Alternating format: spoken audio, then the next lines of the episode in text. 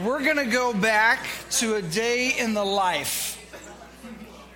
We're going to go back a little over 2,000 years ago, and we're going to go back to a day in the life. I think this will help us understand a little bit about what difference any of this makes. So, if you can just kind of do your best to imagine with me, maybe, but the day in the life of kind of Passover for those people around Jesus' time sort of looked like this. So everybody had to go to Jerusalem at least three times a year. If you were in, within a 15 mile radius, more or less, you had to go to Jerusalem at least three times a year because you could get to the temple and worship God. The, the three times, one of them is Passover, and so that's what we're going to talk about today.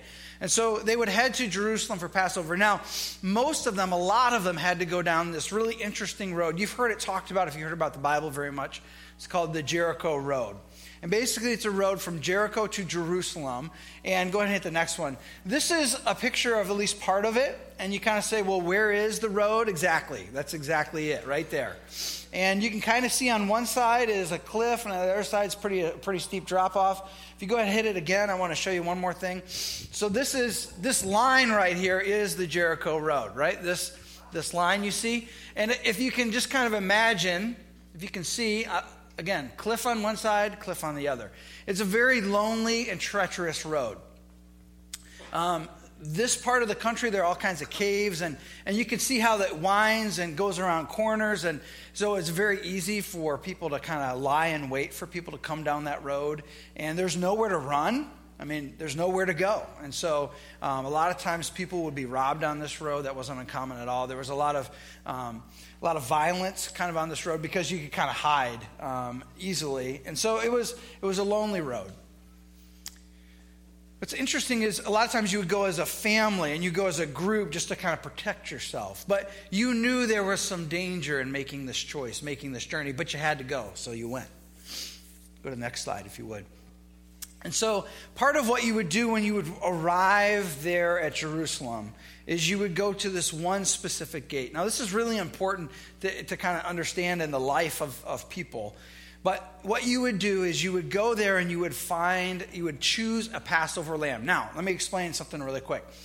This dates all the way back a long time before this in the Exodus story, and maybe you remember it, but in the Exodus story, God's people had been enslaved by the Egyptians for 400 years, which is a long time, and they were really tired of that. And God had sent Moses to help them, and you've probably seen Prince of Egypt, so you know what happens.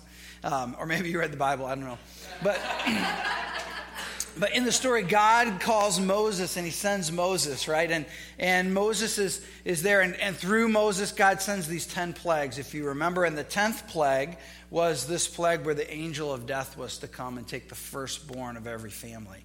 Unless, unless you said, God, we're with you. And the way that you signified that you were with God, that you, that you, were, you were choosing His way, was to, to take this Passover lamb and, and you, you would sacrifice it. And you would, there was a specific way they were to boil the meat, and they would take some of the blood and put it over the doorposts of their house. And if you did that, then the angel of death would pass over, that's where the term comes from, would pass over your home. And so that was kind of the straw that broke the camel's back that led Pharaoh to let the Egyptian, the Israelites go out of Egypt, and, and you, you kind of know the rest of the story there, I think.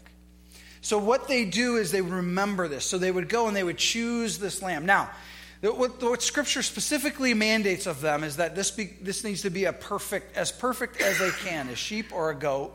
If you didn't have enough money for a sheep, then goats were a little cheaper. Then, then one of those two.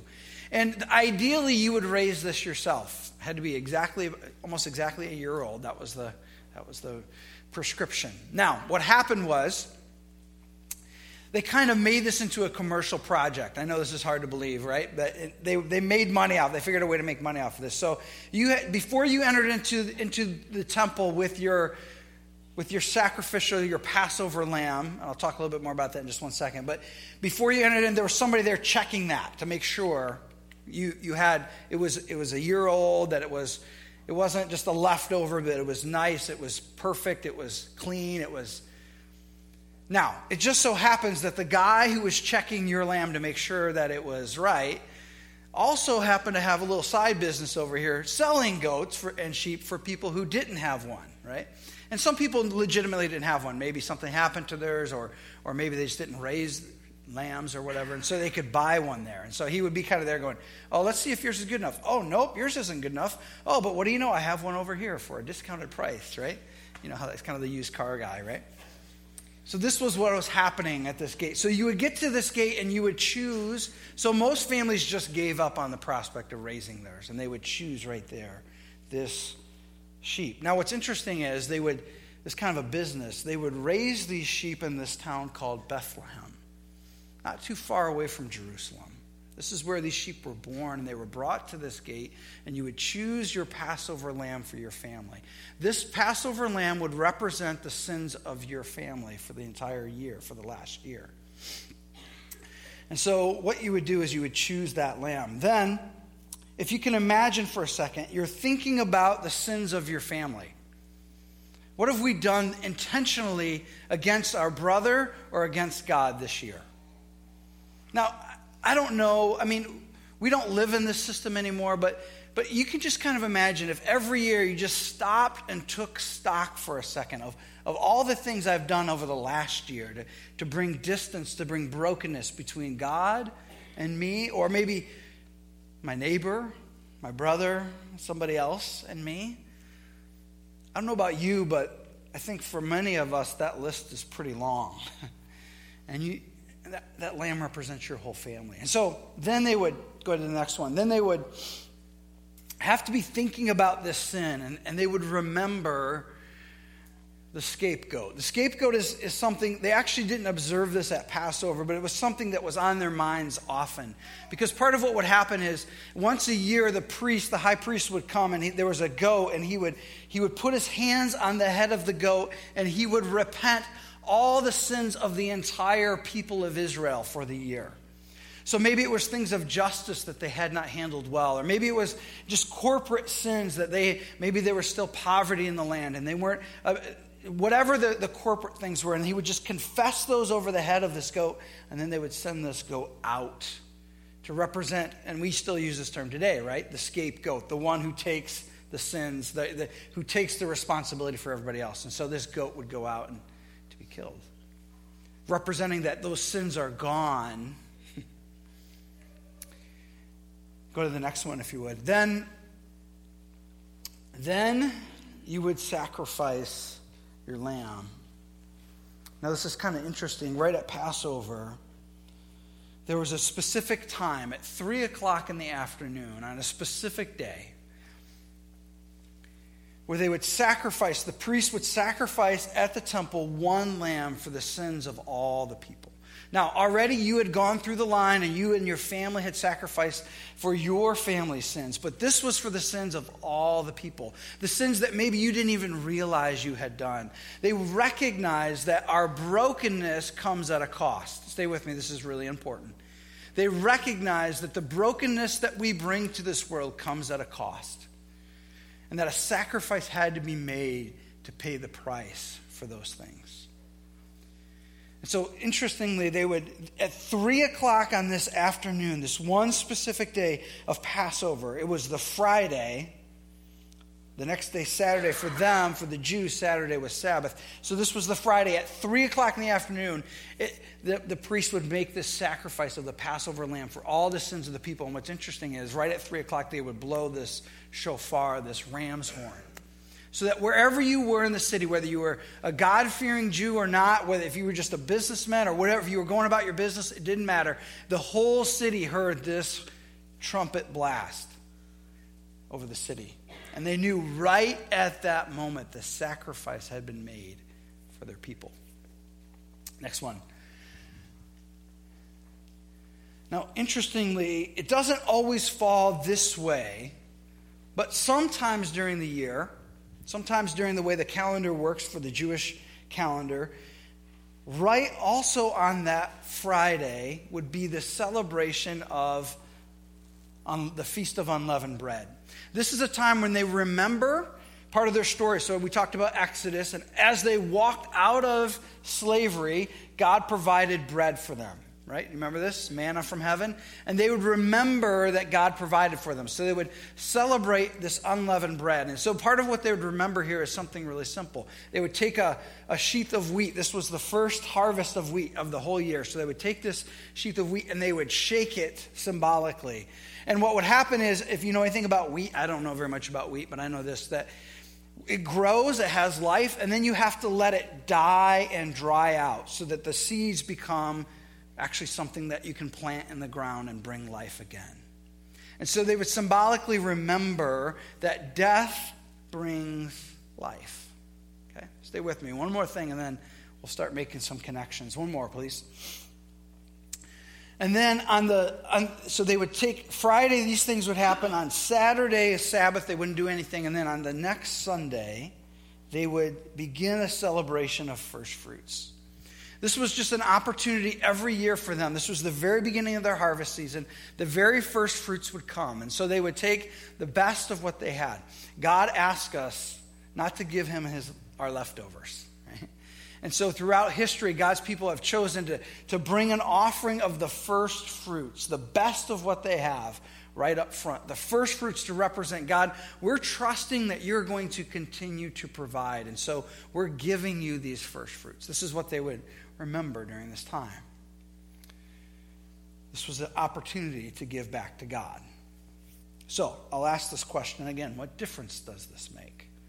So let's back up in the story for a minute and talk about Jesus. The scripture tells us some very interesting things about how Jesus observed these things. Will you go ahead and hit that again for me, Jared? So, Jesus also, scripture is very clear, made this journey to Jerusalem. Let me just read this from Luke 13. After that time, some Pharisees came to Jesus and said to him, Leave this place, go somewhere else. Herod wants to kill you. So basically, what he's saying is, Look, we, they were saying, you, We know you're headed towards Jerusalem because it's the Passover time of year, and that's what every good Jew does, and that's what you're going to do, but don't do it because Herod's in Jerusalem. He's waiting for you, he wants to kill you. And this is Jesus' response Go tell that fox, which is not a nice thing to say in that day.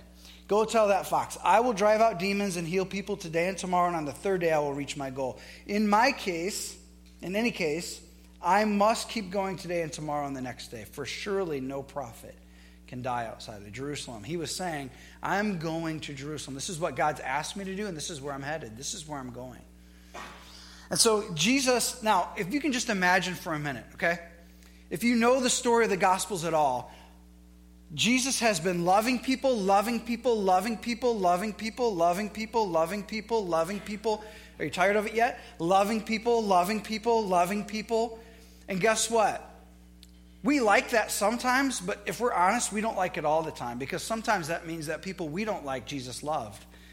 Sometimes that means rules that we think are really important. Jesus said, Well, that rule is important, but love's more important. And so people getting pretty upset with him. And in fact, if you read the Gospels, it's clear the Pharisees and some others are getting madder and madder and madder and madder at Jesus. And so he knows somewhere in his heart and head what he's headed towards. Now, we believe Jesus was fully divine and fully human, and, and we don't really know how much Jesus knew in terms of what he was headed towards, except that we know for sure Jesus knew he was headed towards something in Jerusalem at this time. So can you imagine just for maybe maybe you can put yourself in his in his mindset for a second. The beginning of this road, this Jericho road, this lonely, dark road. Now his disciples would have been with him, so he probably didn't feel too much in danger like for being robbed or something.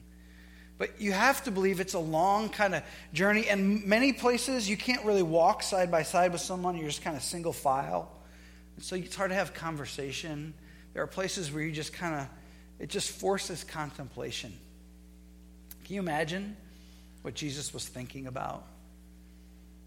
I'm going somewhere where people are probably going to kill me. But he made that choice anyway. Next slide. So we talked about the path. Go ahead. We talked about the path. And then what's interesting, we talked about this place at the gate, this very specific gate where they would find this Passover lamb. They would pick this lamb without blemish, a year old, that came from Bethlehem. This is kind of interesting. I'm going to read this from, um, from Luke 19, verse 28. After Jesus had said this, he went on ahead, going up to Jerusalem. As he approached Bethphage and Bethany at the hill called the Mount of Olives, he sent two of his disciples, saying to them, Go to the village ahead of you, and as you enter it, you will find a colt tied there, which no one's ever ridden. Untie it, bring it here. If anyone asks why, just say that the Lord needs it. And so they did that, and I'm going to jump ahead a couple verses. They brought it to Jesus, threw their cloaks on the colt, and put Jesus on it. So, to understand, if, to read between the lines, the gate of the sheep was right beside the Mount of Olives. Okay? So Jesus is going in this exact same gate where they would choose a Passover lamb. Where was Jesus born? Bethlehem. The one without sin entered this gate. Do you see the connection here? And so it says that Jesus got on this colt and, and he started riding it into the city. And as he went along, people spread their cloaks on the road. When he came near the place where the road goes down the Mount of Olives, that gate, the whole crowd of disciples began joyfully to praise God in loud voices for all the miracles they had seen. Blessed is the King who comes in the name of the Lord. Peace in heaven and glory in the highest. Some of the Pharisees in the crowd said to Jesus, Teacher, rebuke your, your disciples. I tell you, he said, if they keep quiet, the stones will cry out. And then as he approached Jerusalem and saw the city, he wept over it. Only the second place, Scripture tells us that Jesus cried. See, the same exact place where people would be choosing their Passover lambs for sacrifice is the exact same place where Jesus entered the city. What's interesting is that the people then didn't get it, right? They didn't understand who Jesus really was. We don't get it either. All right, next slide. So we talked about the scapegoat, the one who would take the sins that, that the priest would confess these sins over, and they would take him outside of the city to represent the, the sins leave, of the people leaving that God would forgive them. It's interesting what happens. We know that in, in Passover, Jesus enters that, that Palm Sunday week that we remember, where he rides in. And then, if you know the rest of the story of that week, what happens time after time after time? That he gets betrayed, right? And we know the story about the persecution that comes, the people lie about him in the trials, and then this happens. John 19. So the soldiers took charge of Jesus, carrying his own cross. He went out to the place of the skull, which in Aramaic is called Golgotha. Here they crucified him. They led Jesus outside of the city, the one who would take our sins outside of the city to be killed. Next slide. You remember I said that the one Passover lamb was killed at 3 o'clock at a specific time of day. Well, guess what? Jesus was on the cross. And at exactly the ninth hour, let me read this right from Scripture, from Matthew 20, let's see. Uh, yeah, Matthew 27. From the sixth hour until the ninth hour, darkness came over the land. The ninth hour would be 3 o'clock in our, in our clock. Ninth hour, um, darkness came over the land. About the ninth hour, Jesus cried out in a loud voice from the cross, Eloi, Eloi, lama sabachthani, which means, My God, my God, why have you forsaken me? Some of those standing there heard this. They said, He's calling Elijah. Immediately, one of them ran, got a sponge, filled it with wine vinegar, put it on a stick, offered it to Jesus to drink. The rest said, Now leave him alone. Let's see if Elijah comes to save him. And when Jesus had cried out in a loud voice, he gave up his spirit. Luke says, Jesus literally says, It is finished. And then this is fascinating. John records that at that very moment, the curtain of the temple was torn in two from top to bottom. The earth shook and the rocks split.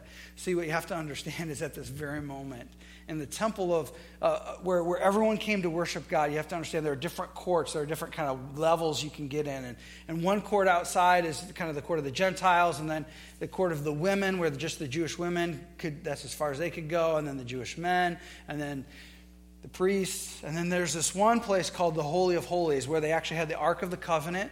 And this is the place where, on the top of the Ark of the Covenant, is supposed to be this seat where God actually would come and sit. His presence literally was in this one place on earth. And they separated that. No one could go in there except for once a year the high priest would go in. No one could go in there because that's where God was, and no one could be that close. And so they separated that from everything else in the temple with this veil, this curtain. It says it's about a hand's thick. We don't really know how thick it was, but anywhere from 4 to 12 inches thick was this material. That's pretty thick, right? It hung something like 80 feet in the air, okay? So it's a huge piece of material. And at that very moment, 3 o'clock in the afternoon, when the Passover lamb would be killed, the trumpet the shofar would have sounded and Jesus dies. And the veil is ripped in two. Symbolically saying, guess what? Your sins before were for once a year, for once a year, for once a year. This sacrifice is once and for all. That now you don't have to go somewhere to find God because God is everywhere. Next slide. We talked about how death brings life and this feast of the unleavened bread. Next, go ahead and hit the next one if you would. Jesus died so that we can have life. Those people, those Jews, those especially those following Jesus, this would not have been lost on them, right? They would have understood that, that there's something about the death that has to happen to bring life, and this death of Jesus is no different. Next slide. First, the, the feast of first fruits. We talked about this. Go ahead, click it one more time course, we know the story that Jesus was raised from the dead. We know that Jesus, after three days, is raised again. Jesus becomes God's first fruit, his offering from the dead. Jesus paid the price for us, and Jesus' victory is the first fruits of those who would have victory over sin, even death. Stay with me for a second. I think this becomes really important for us. Do you notice in the accounts? Do you notice in the accounts the tomb, the, the stone is rolled away from the tomb, right? But why is the? Do You ever think why why why is the stone rolled away? Do you think Jesus couldn't get out of it? If he overcame death, do you really think he couldn't get past a stone? Do you, why do you think the stone was rolled away? Do you think maybe it's so that we could see? Do you think maybe it's so that we would believe? See, part of what happens in this Easter story that changes everything is that sin no longer has victory, but Christ has victory. Now let's back up for one more second. Go ahead and hit it one more time. And let's talk about our journey just for a second. We, we wonder, what difference does this make? Let's talk about this for a second. What difference does any of this make for us? Go ahead, Jared. We know this that choosing Christ can be a lonely path, right? We know that there are lots of people around us who don't understand this. And there are places and times when we make this choice that people will, to be frank, persecute, talk bad about us, treat us differently. The question is are we willing to make the choice? To follow. Next slide.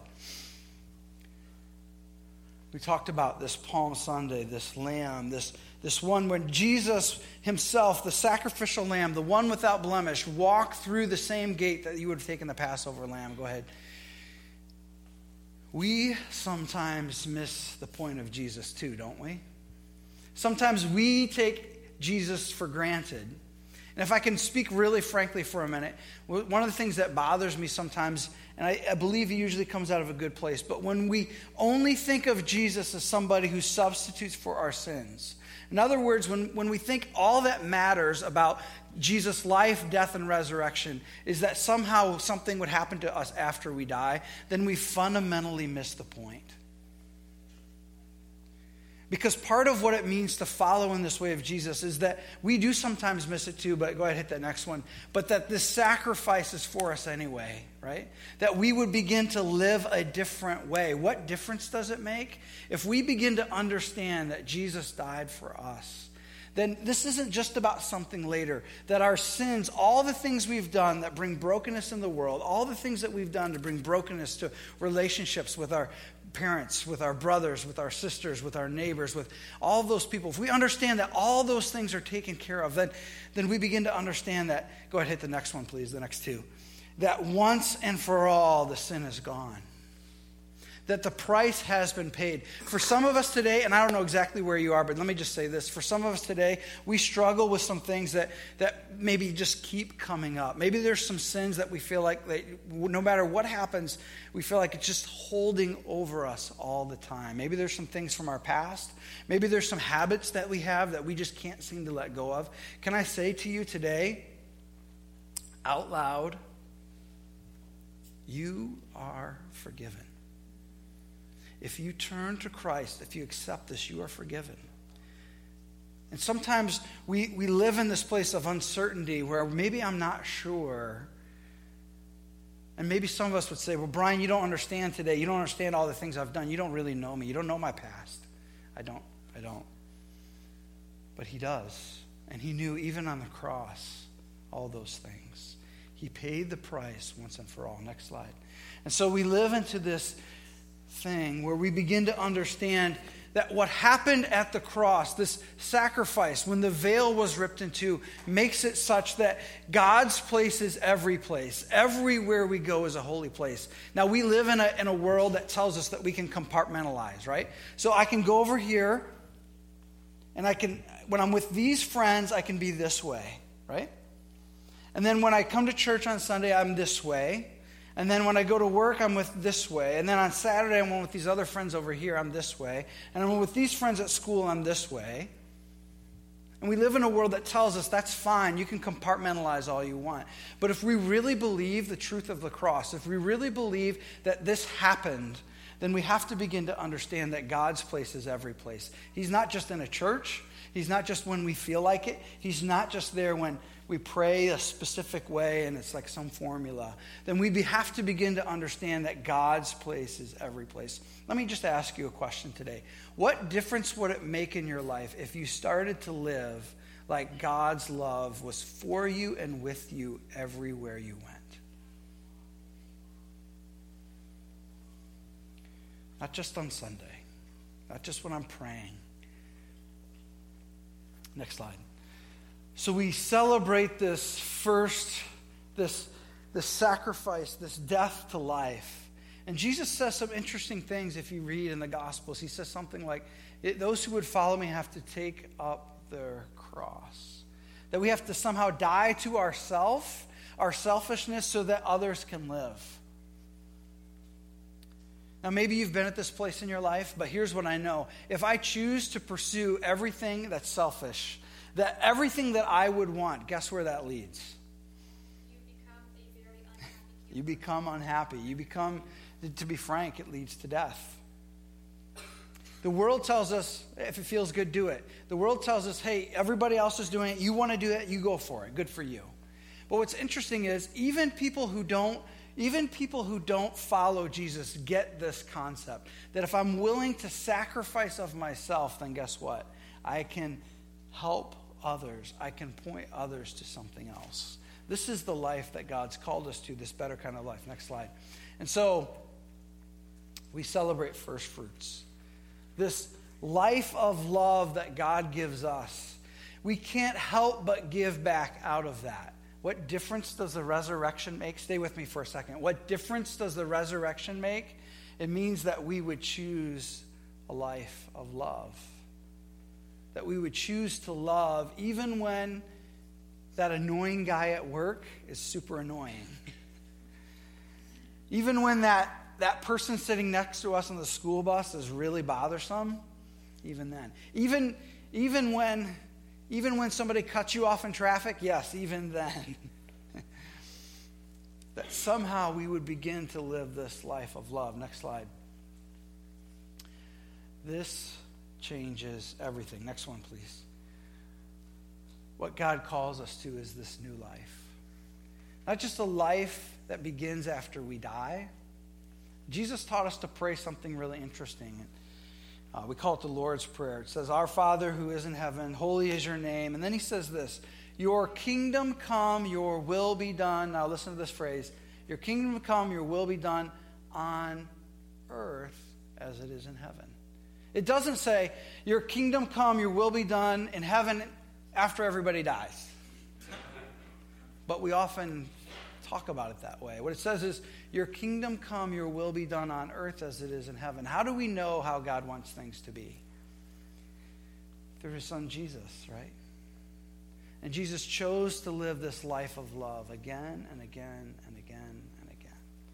What would it be like if we lived like the resurrection happened? I don't know where you are today. I don't really know what what's going on in your life. I don't even know where you stand in terms of the cross and resurrection. Maybe some of us in here are just asking some questions. What, what, what difference does this really make? And, and I'll just be honest with you. Some of you are asking the question I don't really see much difference in Christians than anybody else. And I'll just say, I'm sorry, you're right. For most of the time, we don't live up to what we're called to. But can I say to you, if you're willing to live into this new life, it can change everything.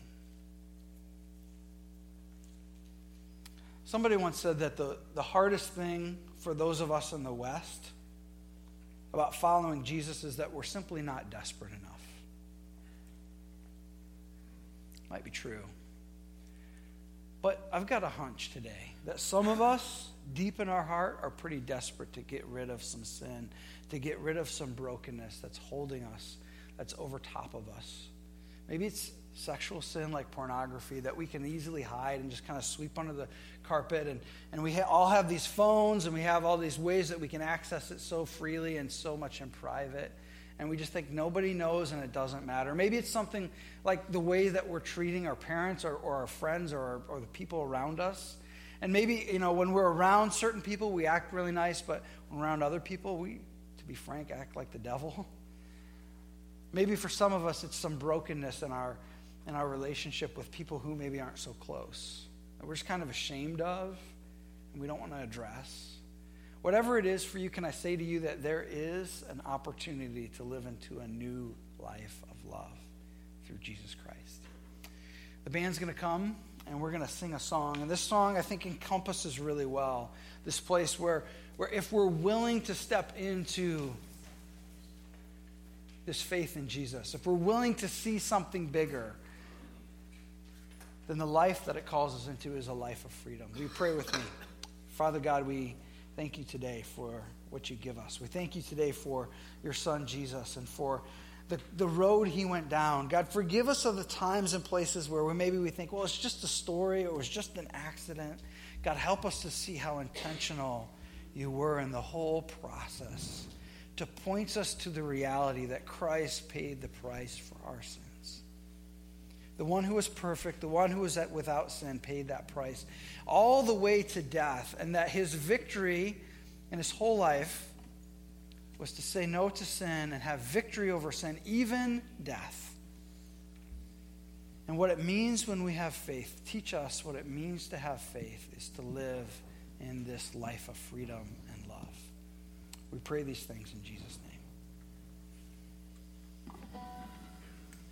name.